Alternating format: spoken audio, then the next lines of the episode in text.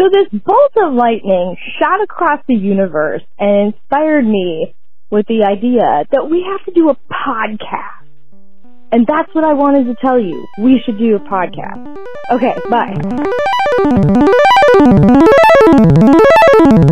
I hit record. I hit record. Welcome to Feature Creep. Colon. Whatever the fuck the podcast is about. Um, design. things. It's about Yeah. design, art and design. Meg, art and design. Art and design. Um, so yeah, let's see. So you you've had some interesting uh, moments in your life recently. Um, I want to hear all about what it takes to become a um, a notary. A notary. Well, Yes. in Minnesota, it's actually pretty easy. Um, but that that has an asterisk after it, right? So, um, in order to become a notary in Minnesota, you file an application with the Secretary of State, and you pay a hundred and twenty dollar fee. Yeah. um, and then they take that money and they either uh, license you or not. Like they issue you the documentation to say that you're a notary, or they say no. But for me, they did not say no. They said yes. So I have no idea what the experience of being told no, you can't be a notary would be like. Um, at any rate, then you go and file that commission, your notary commission, with the county that you live in. And I just did that the other day, um, which means that I am officially a notary in Minnesota. But Woo! wow. Yeah. yeah. woo. As such, uh, my the scope of my um, the scope of my responsibility and authority is pretty basic at this point. Like I, it's uh, for instance, I don't have enough. Um, I don't have enough power to make a living off of being a notary yet. So uh, a lot of people there's in Minnesota there's a lot of splitting hairs over what responsibilities fall to which people and what duties are whose um, when it comes to notarizing things and documents and the content of those documents. So for example, uh, as I understand it right now, if there were two people in front of me who wanted to notarize document, as long as they both had ID and were both standing in front of me and I was there and they both signed a piece of paper at the same time, I could notarize it that, like, yep, all of this was done above board. Everyone involved understood what was at stake. Nobody was coerced and they both signed it in person in front of me and I verified their identities. So legally, this is a like a binding thing, right? And so Right. you, most of the time, notaries work in like real estate or other like arenas that would require live signatures to be verified.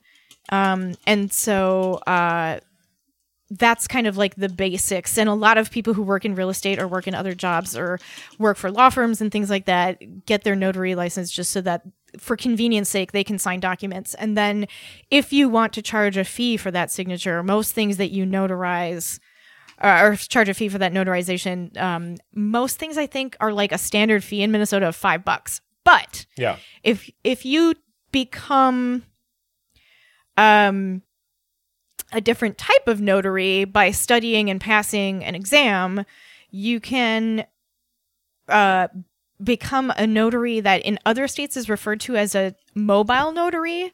Um, but Minnesota doesn't recognize that classification. So um, basically, what it, it, what our equivalent in Minnesota is to other states' mobile notaries is a real estate. It's like a real estate closing license. Okay. And so you become a you become a real estate closing agent or you're licensed as a real estate closing agent. And what that means is that you can be hired out if something happens that is unexpected or if somebody can't make a meeting or if um or just on purpose uh, for your skills you can be contracted with to show up at a real estate closing and discuss the contents of that closing document with the parties there and that ability is where you start to earn money Gotcha. but in order to get to that point, you have to actually demonstrate uh, an understanding of the law and the practices and protocols uh, that accompany notarizing closing documents. And so you can't just the they did this audit in Minnesota of like people who were like I'm a notary and had notary licenses and commissions, Uh-huh. and they found that the vast majority of them who advertised themselves as mobile notaries were in fact operating outside of their scope of like legal practice, and so um the I I'm learning all of this as I go because I I don't know anything really about being a notary except there's nothing about it that I don't like and it's right up my alley. And it doesn't, you know, like if if you're going to try and make a career out of it, it costs nothing to start doing it. Basically 120 bucks, 140 because I filed the commission out. You know, it was a $20 fee. So Right. like it costs almost nothing. I did sign up for some coursework online that is through a real estate company here in Minnesota that does all kinds of education for notaries specifically. Yeah. Um, and so I'm going to learn how to do all of the like real estate closing type stuff, even though I don't want to work in real estate.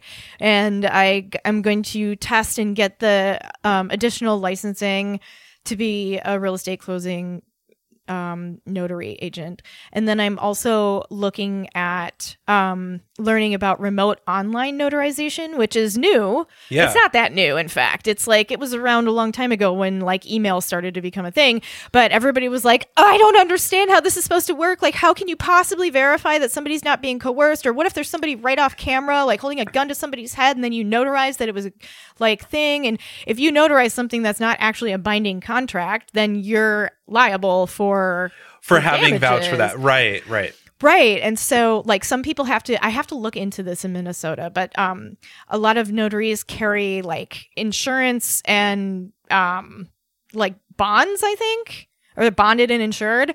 But uh I don't know. I presume I'll have to do that for myself because I intend to work independently. But um Yeah. other people who are notaries are usually bonded and insured through the company that they work for, be that a real estate attorney or a real estate officer, an attorney or whatever. So anyway, um the remote online notarization of course is just as like secure as any other dumb thing on the internet is secure or not secure you know what i mean like there's Yes, ways yep. that you can verify this and if you understand technology you understand that there's like analog ways of determining someone's identity and verifying that that don't involve having to be face to face with someone and uh, on the con- you know conversely being face to face with someone isn't necessarily there's ways to get around that people lie and commit fraud and identity theft all the time and i'm sure Yep. some of it involves people doing it in person like it's not all fool it's not foolproof right Right, right. so uh, with covid remote online notarization became like really really popular overnight because Yes, it had yep, to because sure. everything would have ground to a halt and it was not feasible for the world of real estate and stuff to just stop for 8 months um, so it's become much more widely accepted as like a verifiable practice and something with integrity and stuff. And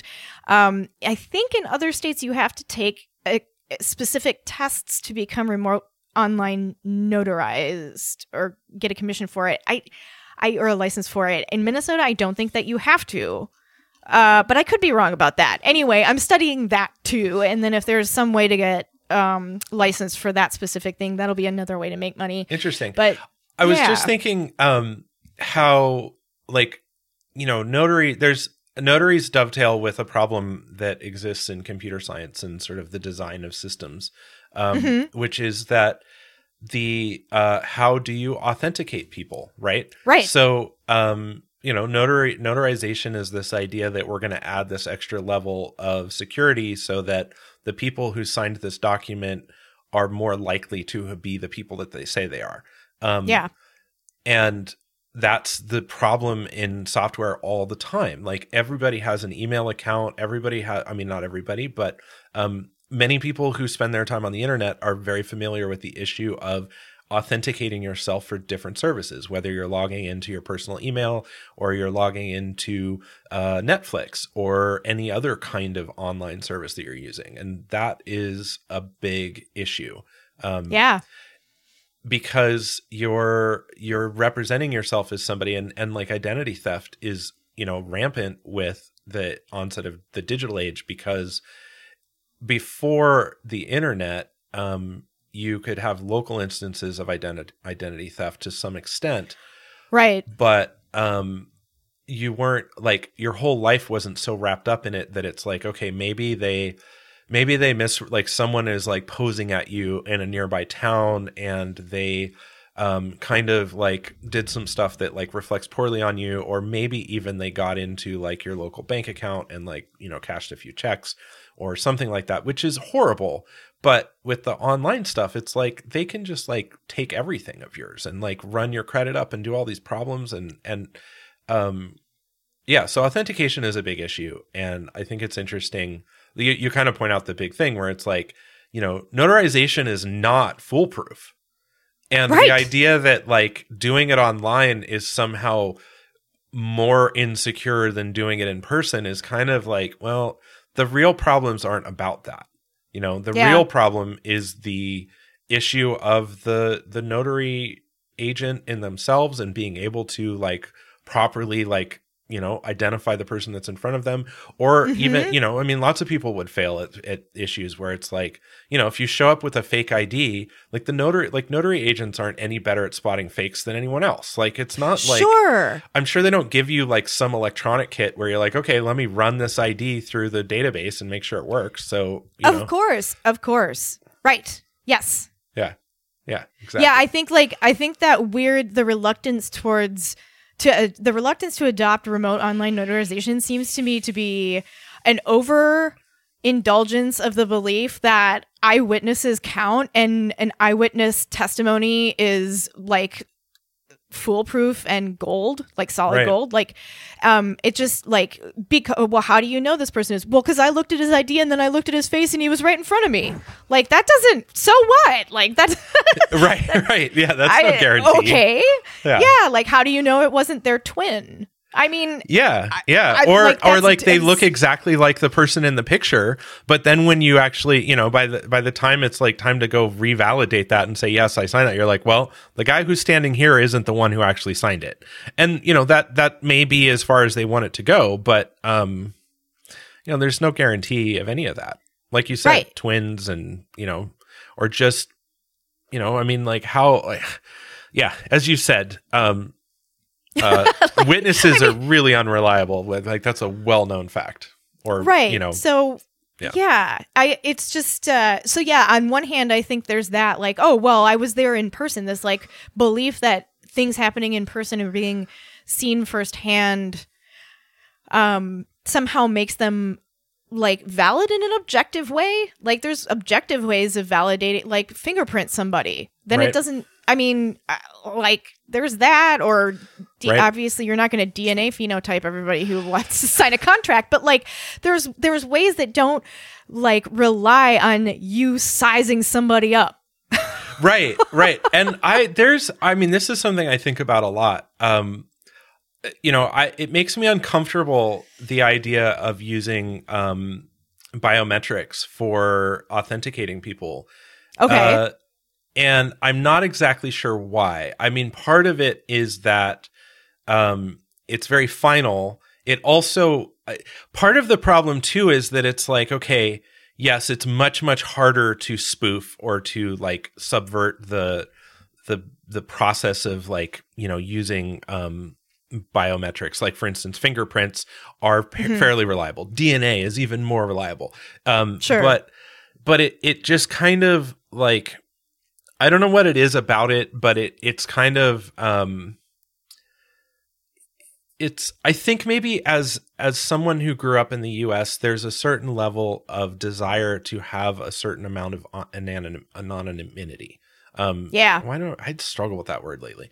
Um A- anonymity. I do Anonymity, too. That yeah. and worse, Worcestershire. Worcestershire sauce. Worcestershire yeah, well, that's fair. That one's fair, but anonymity. Yeah. So I I think that um there's there's certain there's a certain desire to have like the ability to um to change who you are right Yeah. like to not be you know the thing about dna is it's like it feels very final it's like nope that's who i am forever um you know Yeah. once i've kind of committed to like valid you know authenticating myself through this method then i cannot i can't change my account so to speak like my account Yeah. with, the, with the universe like i am i am and will forever be as far as we know this dna currently um Yeah. Right. and and so that's that's a little bit and I think you know there's obviously like a lot of ethical concerns with, for instance, creating uh, authentication databases based on people's DNA or on any other biometric that they happen to have. Um, I just think of like somebody showing up to a door that's like airlocked with an eyeball on a stick because Yes. you need somebody's retina scan to get through. Right, right. I mean, that's part of it too, is that um, the thing about DNA is that it's real easy to get other people's DNA. We're constantly shedding it everywhere. And so it is um it is a problem with authentication that it's like, okay, like you're gonna do a DNA authentication, but it's like, yeah, but you know, you need But some it's so DNA, I'll get you some DNA this evening. Like, you know what I mean? Like being being able to being able to offer a sample of uh, DNA does Yes. not mean inherently that your DNA is what you're offering. right. Like a, right. a person who a person can be in possession of DNA that does not belong to them. Yeah. Very very easily. Yeah. Yeah, and then um and then I also have these other ideas like I I can't remember the name of the author right now, but um I read a lot of like obscure science science fiction and there was a I I don't remember the name of the author because I can't remember which science fiction story it was in, but he was talking about um you know in the story it was like you know super far future where it's like consciousness can kind of go into a computer and out of a computer or like you know into a virtual space and then be re-uploaded into some new biological body and so Sure. um and and copied and like the way that um you know the idea of who you are came down to um what in the book he kept referring to as your gestalt right it's like Okay. It's basically the idea that you are the sum of your parts. And so whether like because i can't know which copy of the person you were at one point like the entity right? Like let's just think more in terms of like not necessarily like a human being with a like a head and a body a torso and like four limbs but more in the term of like some consciousness that you're communicating with right? And so um the idea of authentication was more just about can you produce uh, what he called this idea of gestalt, which is to say, like um, the sum of your, the sum of who you are currently, and so ah. and so if you changed too much in your thought patterns and and who you were, it doesn't matter if you were in the same body, you wouldn't be able to get back in through that authentication check because you're no longer that person. Like Right. whoever that person was who showed up to do that, like who set up the authentication in the first place, must you know must think and be a certain kind of person and have a certain mindset and have a certain set of memories and all of those. Um, it was an interesting idea. Uh, I mean, obviously, like implicate, like imp, uh, sorry, implementing something like that is, you know, first of all, we don't have any of those problems currently. So, um, but it is, it is. thankfully, I mean, I, I feel like it's such a such a hard kind of life to live. You know, like it'd just be such a head fuck to like be like, Team oh, head in a jar. right? It's like, yeah, well, yeah, but except it's not just like your one head in one jar. It's like your one 50 head heads in jars. yeah, like now I'm 50 heads in 50 jars, and um, some of us agreed to like meld back into the same, and now we're one consciousness again. And some of us just made more copies and fucked. Like it's just like what you know. Um, but Let's also, do let's do it. I'm in. Let's go.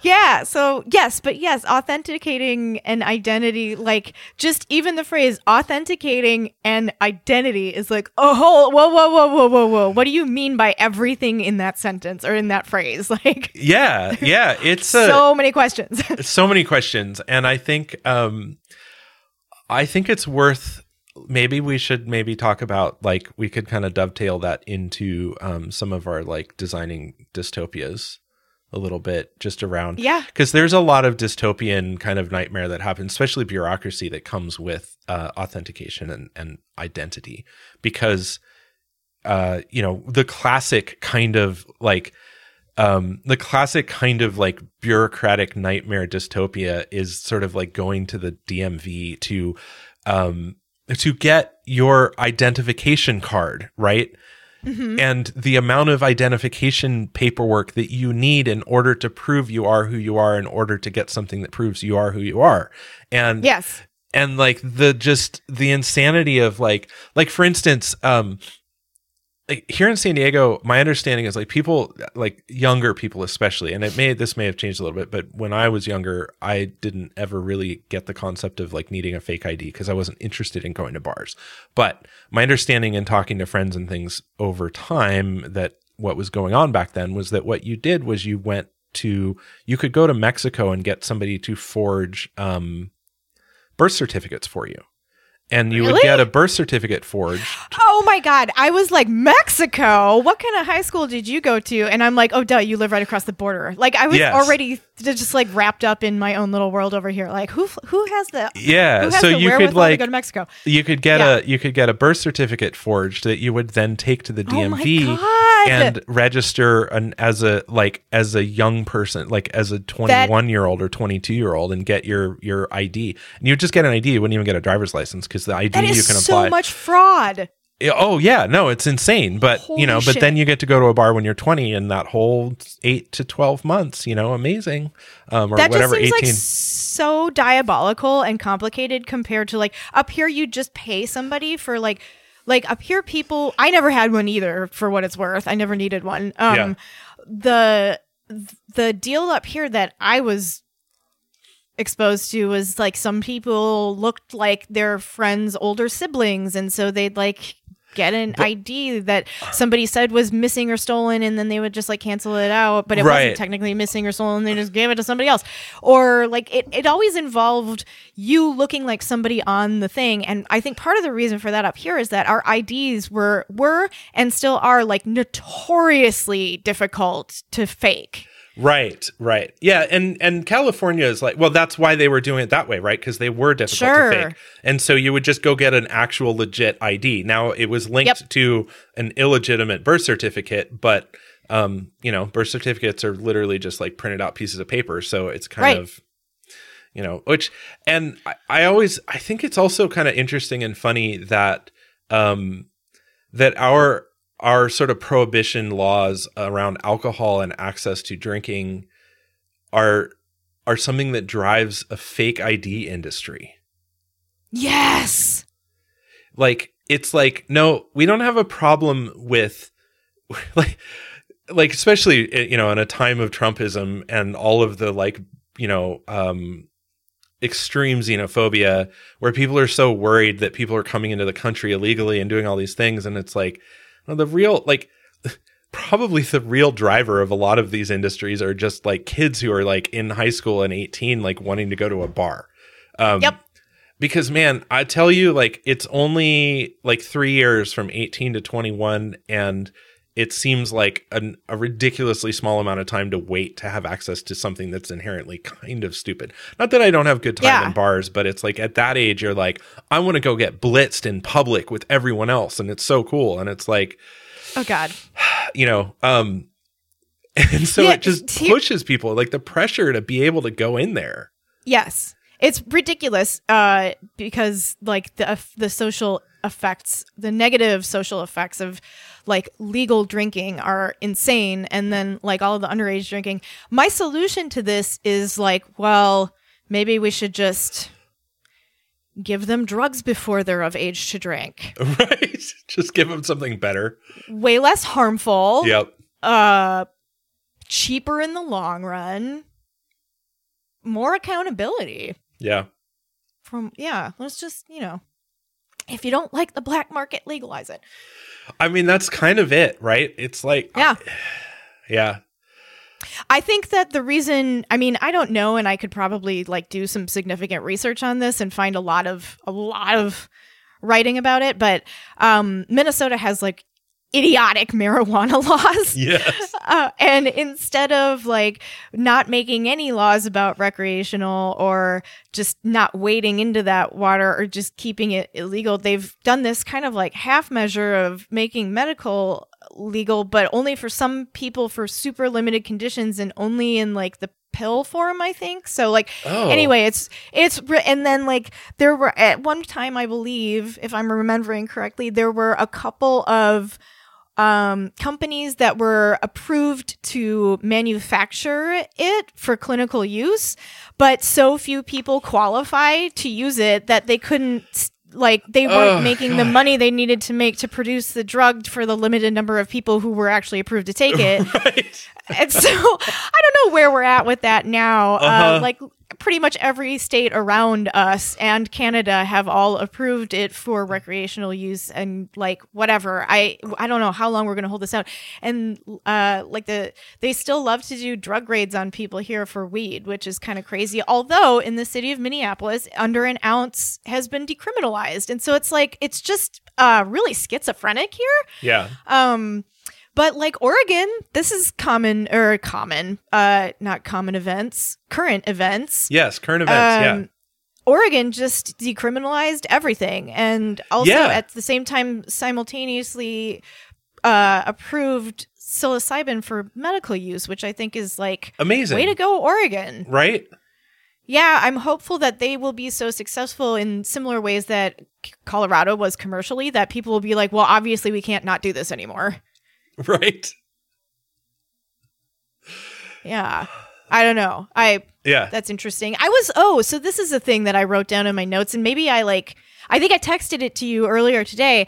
What I'm interested in given all of this discussion that we were having about our biomes and like we didn't have that discussion on this podcast, but right before we started recording this podcast we were having this very long discussion about microbiomes Yeah. and what your what who you are has to do with what bacteria are living inside of you and what they're eating.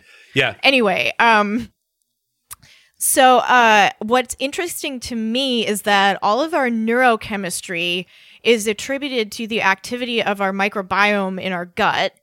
And when people take psilocybin they usually have a reduction in clinical depression symptoms. And i'm wondering if it has very little to do with the brain itself and much much more to do with the fact that you're feeding a particular type of substance to particular gut bacteria and the response that they have pushes out a bunch of chemicals that reduce or change your neurochemistry to the point where you don't have depression anymore. Because considering how long lasting the effects are after just one or two doses of it it would have to be some kind of a longitudinal change. Like it can't just be it can't just be that your brain gets rewired. That doesn't make sense. It has to be something like the content, the population of, and the behavior of your gut biome changes. Right. Right. Um. Somebody should look into this who works in a lab. I don't do that. So this is a really great idea. I hope somebody's hearing this that can do something with that thought because I don't know that sometimes it takes a lot for these ideas to cross populate. Yeah, it does. It uh you know, I was talking to a friend of mine who works in sleep studies and um and she often uh struggles with that problem of like, you know, they've like her industry has been pushing for a long time to make people more aware of how much um, light affects your natural um, internal cycles and like really strongly and they you know they have lots of studies and so um and she said a problem is like there's still these studies that are people's doing now where they just completely ignore the effects of light on on their their st- subjects and Yeah. so it can be like and you can imagine like if you're doing a study like a drug trial or something that's like controlled where your uh, study subjects are like say in a building where they stay and do the whole trial and they like sleep and they get up in the middle of the night and do things or whatever or and and all of that she said can be affected by the fact that some of the patients are exposed to a certain wavelength of light in the evening too much and Oh it can God. have such a strong effect that any any effect of the drug is completely overshadowed by the amount of like you know blue light you're exposed to or Mm-hmm. um you know or like a really particular wavelength or just a lot of light or you know artificial lighting in the evening. Like some patients have you know were exposed to more of this artificial light like in general and things like that. And so um and so she's been trying to get people to pay attention to that and be like, look, if you're doing a study and your study is looking at any kind of biological rhythm, you should be aware of how your the light site like, you know, the light you need to control for that in some way. Yep. Um, yep. that makes so much sense. Yeah, yeah, it's fascinating, and I think that's part of. Um, I mean, I think this is an exciting time to be alive. In well, it's always exciting to be alive. It's the nature of being alive, but um, I think this is an exciting time in the sciences, especially like bioscience and in like human science or human like biology studies, where Yeah. you have like we're you know so we kind of like got to this point where we're like okay like we can sequence the human genome genome genome the human genome and um and uh and uh so um and you know and so we've kind of gotten to that point where like that's not done in the sense that so we have sequenced somebody's genome but Yes. um you know we haven't like you know we're we're still getting to that understanding of like how biochemistry works and like you're talking about it's like you know in the last couple years it's there's been a been been a big push to understand how we actually have this sort of symbiotic relationship with our gut biomes and other other other organisms that are like with us our entire lives right um yes. and you know there's even like uh speculation about the nature of um the mitochondria dna that happened you know the mitochondria that is part of like a eukaryotic cell and how that might have at one point been an ancillary like an external organism that was then basically just became a marriage of you know happy you know functionality between Mhm. your you know inside a cell and so it's like it's it's insanely complicated and really fascinating time to look at and understand like look at all the things we're learning about and all of the things that as a human race like we're starting to discover and like spend more time studying and um and i think it's also so heartbreaking that there's been such a backlash on science um Mhm.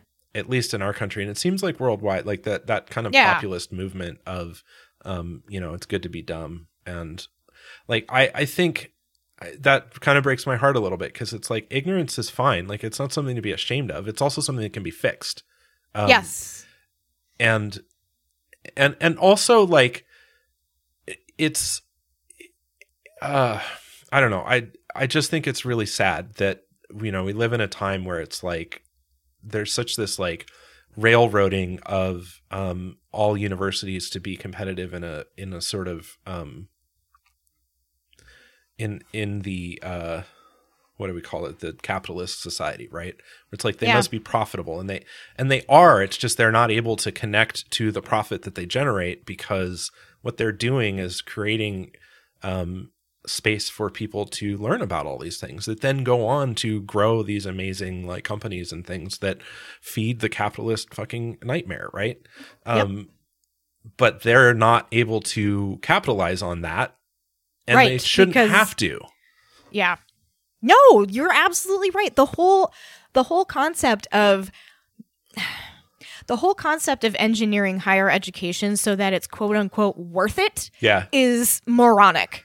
right Yeah. It's a terrible way to think about education. Yeah. It's I I think that um yeah, yeah. it's I was so I was relaying to um our our executive assistant Dana this evening Yes. about how I recently put my foot in my mouth because we have at um at the job that I, one of the jobs I have or the job that I have right now, the company I work for has a happy hour on Fridays and I was at the happy hour and it's on Zoom, right? So like we're all I'm like sitting at home much like I am now talking to you, except mm-hmm. I was talking to, you know, 12 of my work colleagues and one of the new guys who just joined and I am also a new guy. So I was kind of like, you know, I'd had a drink and I was kind of blabbing my mouth a bit and then I kind of shut up and It's let the battle of the new guys. yeah and i shut up and let some other people talk and and at some point we kind of like he was like really like pulling things out of me not in a mean way he was just trying to like you know he was engaging me and being like hey you know what do you think about this? Like i have these ideas. And then i was like well you know we're talking about healthcare. And i said that um you know he he was outlining like the problems. And i was like yeah like it is definitely that that clash of socialism and capitalism where it's like if you want to have sort of a socialist healthcare system you need to protect it from capitalism because capitalism will just eat it alive. Like it's Right. you know it's it's ripe for you know corruption and all of these other problems because it's not competitive it's designed to level and equalize and not allow people to grow these massive spires of like you know privilege and and wealth Yeah. and so um and so then then he um started talking about um uh one of our authors that we've talked about i can't remember his name now um uh, Uh, uh, Noah Harari. yeah noah harari uh the the author of um sapiens and he was uh, and to be fair to the guy on the chat like he wasn't he wasn't like it's amazing he was just like you know it's really he brings up a lot of interesting ideas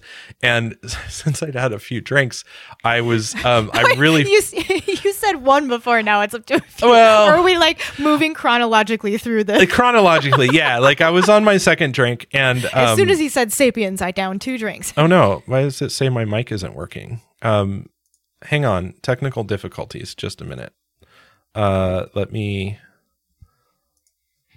um oh no the whole thing crashed wait are you there can you It hear did. me Oh, I'm here. I'm still here, okay great so we'll just and you're back. yeah, and we're back. Um, Okay, so keep going. anyway, I, I was, you know, I'd had at this point I was like in drink number two, and and I wasn't like trash or anything. I just was like feeling Yeah. comfortable and loose, and he was kind of rambling on, and he brings that up, and then, um, and so you and I have both attempted to read *Sapiens*. Um, I Yeah. think you made it a little bit further than I did, and I just was like, I was like, I have to just, I'm like, you, you kind of stepped on a landmine here that guy that that that book is trash logic it doesn't have any kind of merit um, there's a reason it's not really well received in the scientific communities is because he hasn't he doesn't he he doesn't follow the scientific method he just it's a story that he's telling you that he's made Right. up and he the problem is is that he's selling it as fact like he sells he supports Right. his story with facts that he says are facts but they're not facts in fact they're not most of the stuff he puts forward isn't even well supported in any kind of research that we could find and the stuff that is his conclusions are garbage Yeah. it's like he you know and and so like at this point i realize i'm having this conversation like in a public forum in front of like of like my boss and some other people and they're kind of laughing and smiling and i was just like i'm really sorry.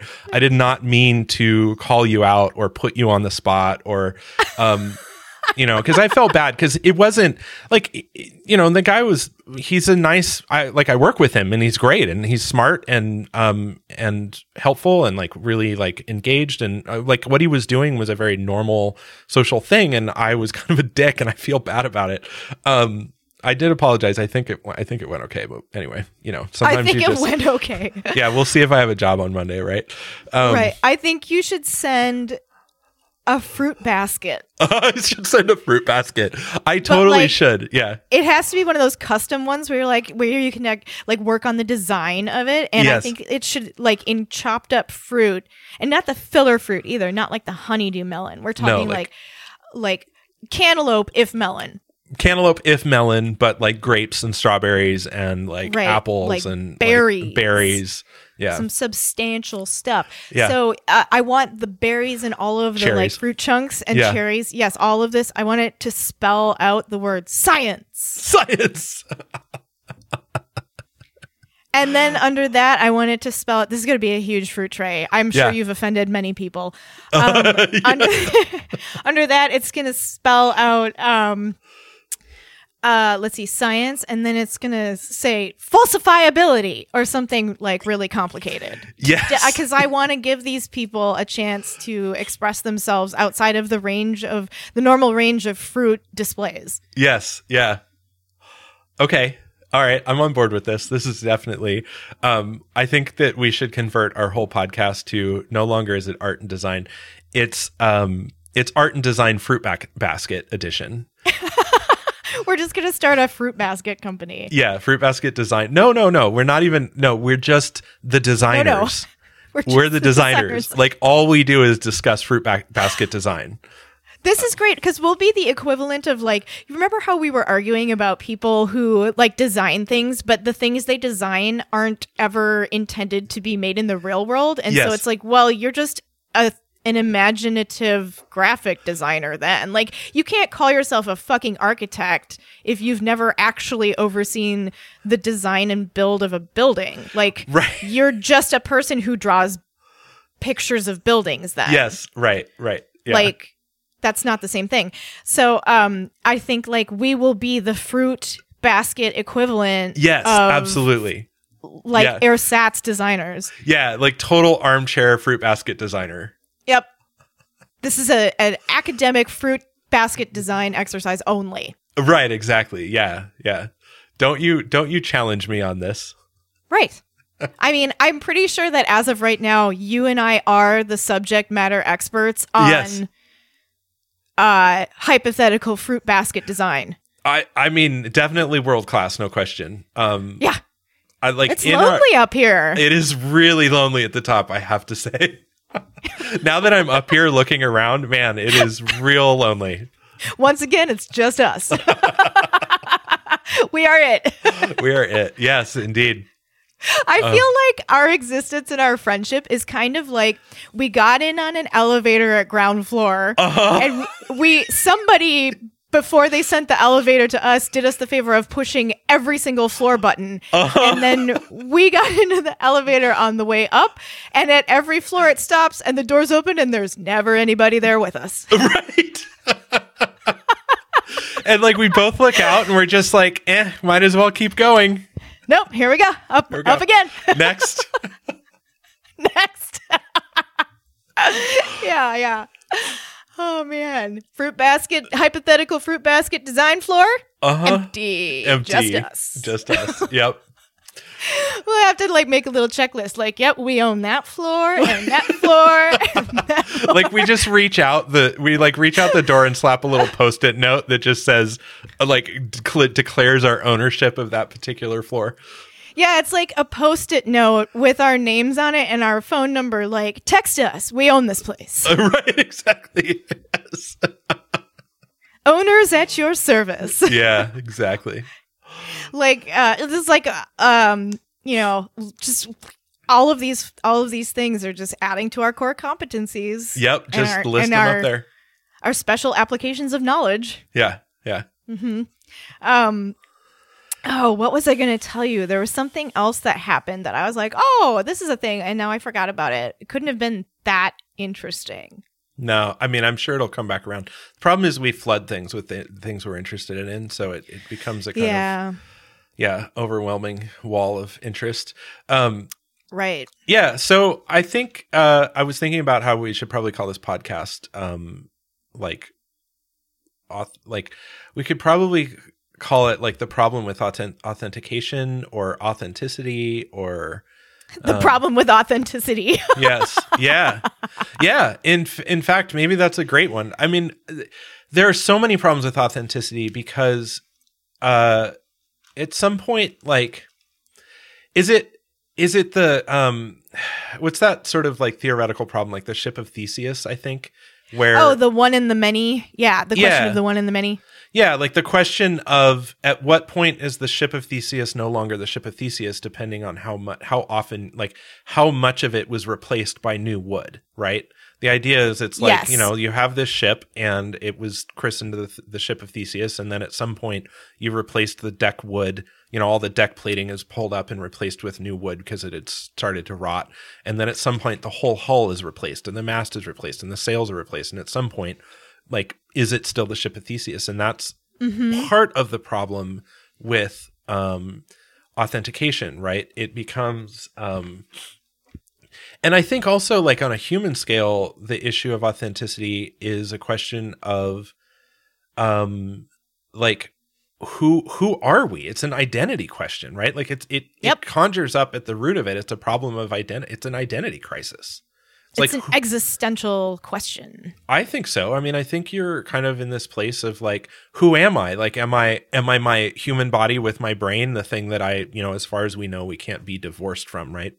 Um, Yeah. and and survive as a consciousness, or am I my consciousness? Where at some point, if we could survive, like the transfer to some new body or some new existence, like, am I that person? Or if you are crazy and believe in in the you know the weird idea of like afterlife and stuff, does Yeah. my identity go with me like if i were able to reach through through whatever wall like you know from the ghostbusters point of view of like through the veil and come back Right. to you know the material plane should I have claim to the things that I identify with, like that I've identified and own and have ownership of, like you know, or Yeah. or even just like you know, I mean, to put it in the mundane, like as a ghost, should I be able to sign back into my you know my private email?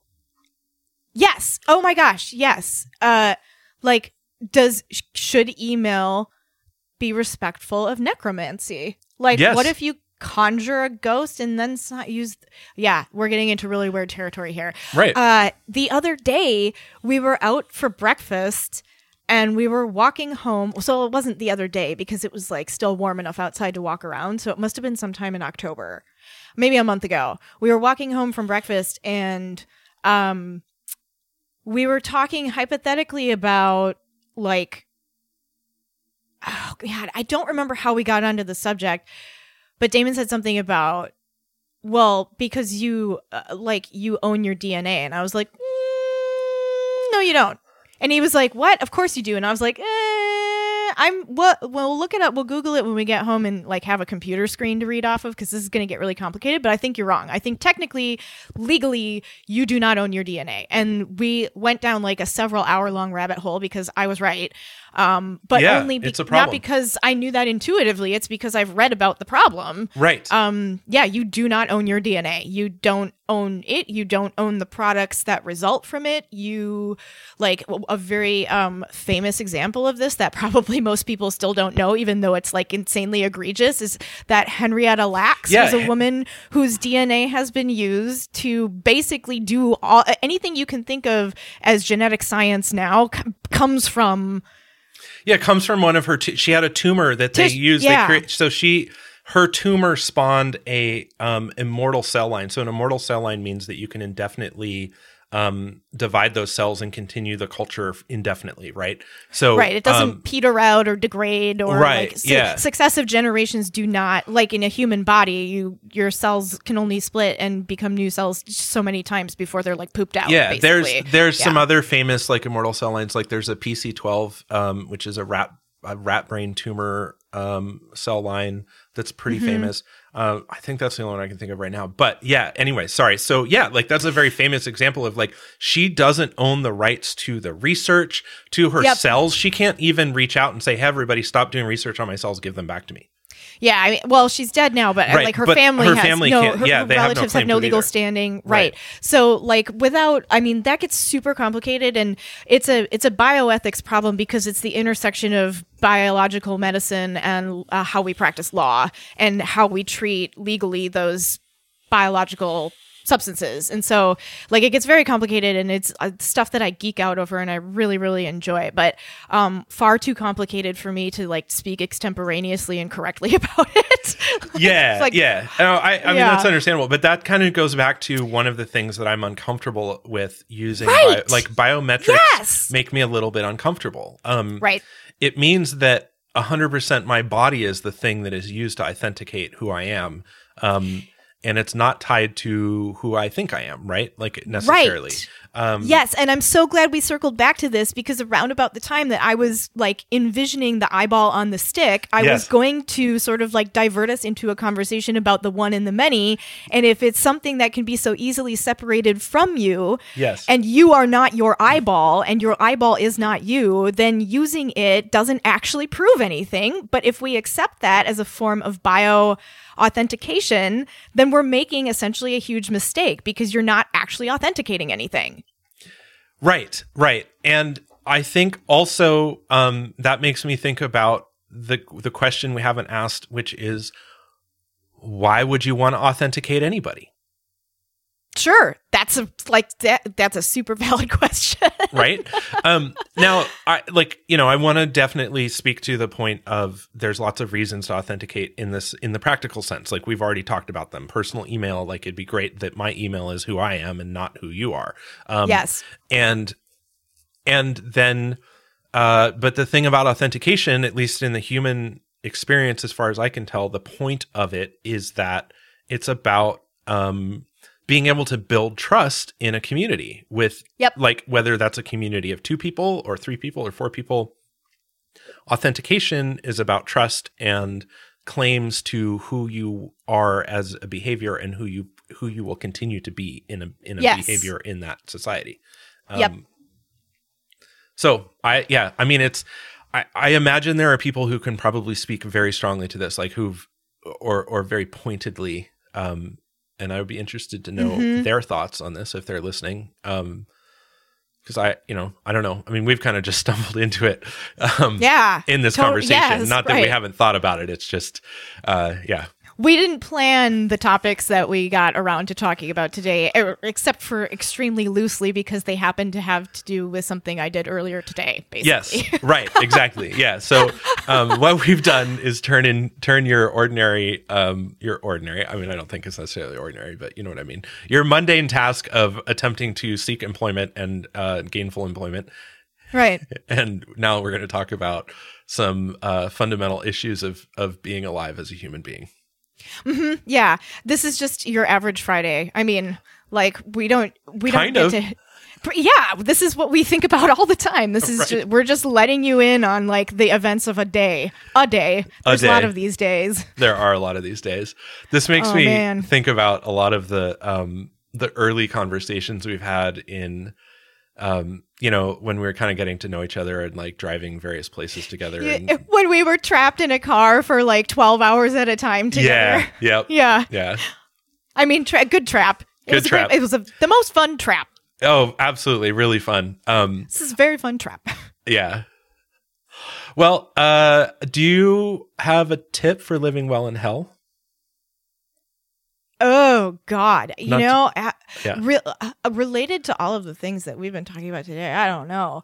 Um, I thought of a good one the other day, and now I can't remember what it was. I wrote it down, but I probably didn't highlight it, and so trying to find it. we'll take a Brief. moment yeah Yeah, it That's a- okay. Um, I mean, I think we can kind of formulate one, which would be, uh, you know, what we've talked about, which is that, um, you know, we've talked about the problems of authenticity a little bit, Mhm. um, and what on authenticity uh, is. I mean, one of the things we haven't really even talked about too much is like authenticity. How I, I think in casual conversation, when you when you say authenticity, I more think of um, oh, that person's being authentic. Like, what I love that Yeah. person. They're so authentic. Uh, that's what I imagine somebody saying to me and as it praise to about somebody else. And I, I oftentimes when I hear that, I want to be like, what do you mean by that? Like, what do you Mhm. mean that they're authentic and I'm not? Or, I mean, not that that's what they're saying, but just like, you Yeah. know, what makes you say they're authentic? Like that they're speaking their mind or that they, um, or that they're agreeable with what you think about the world. Like where, you know, what is Right. your like what's so that? subjective. Yeah, it's so subjective. Um but in a more practical way of authenticity, I mean that's part of the problem of authenticity. It's a little bit subjective in the sense that Well- it's like what what defines authentic in this moment? Um, I mean, I think like it, it all depends on the context, right? Because I was where my brain started spiraling when you said like, um, authenticity or authentication is like uh, why we care, and I was thinking about anytime that you have to auction something off, the only way that it carries value with it is if it's deemed to be what it says it is, right? Like think Sure. about like things that are rare, they have to be authenticated before anybody's willing to pay money for them because a fake is is inauthentic and therefore of less value. And that just I mean, this is something that I'm sure lots and lots of people have trod this ground well before we have and have a lot to say about it. Yeah. But I'm just thinking about this now like um what what is the value assignment to a person who is who they say they are? Like and that's the that's the question um i think i i think that's kind of the problem right like uh, yeah. um, that's in- weird. in that's that- weird to think about. yeah like when you think about like to go back to that um i wish i could remember i'm pretty sure that the scientific science fiction author was greg egan because that's kind of the author i'd been reading a lot of mm, when i Uh-huh. was when i was thinking about the or when i thought about this problem and read the short story so i think he either wrote a short story or part of one of his stories is this authentication problem with around the idea of like consciousness duplication and consciousness um you know the nature of consciousness right Um, and and you know it's speculative fiction, right? I mean, there's no Yeah. it's science fiction. That's what he's doing. But um, the with with his proposal or his suggested kind of solution was that they they had this this idea of gestalt, which was the essence of a thing, Right. um, and the idea that it didn't matter, eh, nothing else mattered because the gestalt was like proved the proved the authenticity of it because even if you made a copy of the gestalt of the thing it would still continue to be and behave as if it were the thing. And so um you know the entity right? Like the the consciousness that the gestalt that the consciousness produced could not be um easily um easily spoofed because in order to produce it you would have to act and behave as if you were that that Yes. which you promise right so in it it's in a way it's kind of a promise for me like as a consciousness i'm promising that i am and will continue to think and behave in this way here's my Yeah. gestalt to prove it because you can now see all of me as i am um and so then the like in in that example uh it doesn't matter in fact the example is like the point is that a copy doesn't matter it doesn't matter whether Yeah. you're a copy or the original thing or you weren't that thing and you transformed into that thing um Yeah. And then but we i think in the example that you're talking about like in auctioning and like in especially in the world of like antique collection or uh, art collection in particular Yes. having an original is the and value wine. in wine exactly um in that case uh the i think what you're actually buying isn't just the thing part of the thing is is the process of authentication you're buying like part of the thing you're paying for is the authenticity right Yeah. you're yeah. paying for the process of authentication you're basically saying that um i'm buying this on the promise that it is the original Mhm. in in every way and not just a copy that is otherwise the original in every way other it's than not- its origin is not the same But it's not just the originality that bears the value. Because if you think about something being an original, then you have to ask the question original what? Like the what is where the value is because Yep. all sorts of things on the on the planet are original, but they are not all prized for their originality, right right yeah um which is cr- crazy. This everything is crazy. Value systems are crazy. they are they are really crazy um and i the other thing i was thinking about in um relation to this concept and maybe this will lead us to a tip for living well in hell. Um the idea of you know having an identity crisis which is something that i think conceptually i understand. I've never um I- can't remember a time where i've i've felt strongly a struggle with who i am. Um hmm but I read about it because it's interesting to me, and we live in a time where um, people are more and more aware of like what what that means to like go through have an identity crisis. Like I, I'm immediately thinking of uh, you know trans rights movements and people who, Mhm. um, you know, struggle with like who they feel to be on the inside versus like what society is trying to tell them they are. Um, sure. and you know and thankfully i have not had to personally suffer that um but i can i think i can empathize pretty strongly with like i can imagine how hellish that could be um so what i was getting at is the idea of um authenticity and authentication do go a long way with like they're well tied up with who we think we are individually like uh, what what do we identify with Yeah. um, so I think that, you know, I think I think a tip for living well in hell would be to it is worth considering how as an individual you authenticate those around you in ways that Mhm. are beneficial and helpful both to you and to them and in ways that aren't um yeah. you know like you can you can kind of do harm to yourself as well if you're if you're trying to hold somebody to an ID or an identity that's not actually who Mhm. they are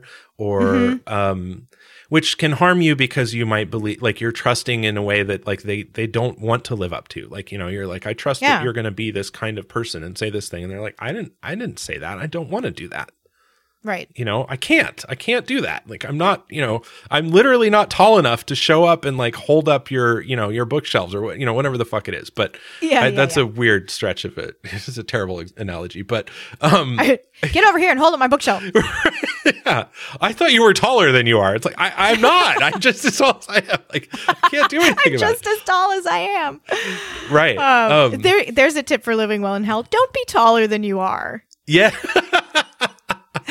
That's just today is an absurdist, An uh, absurdist. absurdist tip for surviving hell. uh huh. Yeah. Only don't be taller than you are. right. Only be as tall as you are. Only be as tall as you are. You and I have this down pat. We can check against each other because we are the exact same size. Yes, exactly the same size. It's amazing. Yep. Um, It's crazy. It's so crazy. So, uh, yeah, I'm anyway. Uh, I think that was a pretty fun podcast. So I just wanted to say thanks for listening. That was a good one. Yeah. That- we we covered a lot of territory on that one. We did, we did, and I feel like we actually like kind of stuck to a, a main theme, which was pretty cool. Yeah. I think that I don't know if that's a first, but you know, I don't know. It's hard to it's hard to say, which means probably not. right? Probably not. Yeah, probably not. No, of course not. I don't Um, remember being this excited about that before now, so this makes me think it was the first time. Yes, oh man, yeah, good times. good times indeed. Okay, Right. well, uh, continue to wash your hands and wear a mask and be safe and kind. Yep. The uh just hang in there, pals. Like it's Yeah. it, the end is in sight and don't like don't fuck up our chance to go to the World Series in the ninth inning of the last playoff game. Like don't screw it up now. Like it sucks that we're coming up on the holidays, but don't enclose yourself in a room with other people until there's widespread vaccine use because it's not going to work out real well. And it doesn't matter how much you want to see Christmas. Do you love Christmas so much you want to kill grandma? I mean, that's what it comes down to, I suppose. I, in some ways, it really does. Or someone else's grandma, because, like, that's the whole thing, right? It Yeah. spreads Yep. uh, uncontrollably. You can't decide who gets it. So uh, don't give it to anybody. Yeah, just don't do it. And uh, yeah. I'm going to go eat dinner now. Woo! Fantastic. Me too. Okay. Okay. All right. Thanks, everybody. Okay, bye. Bye.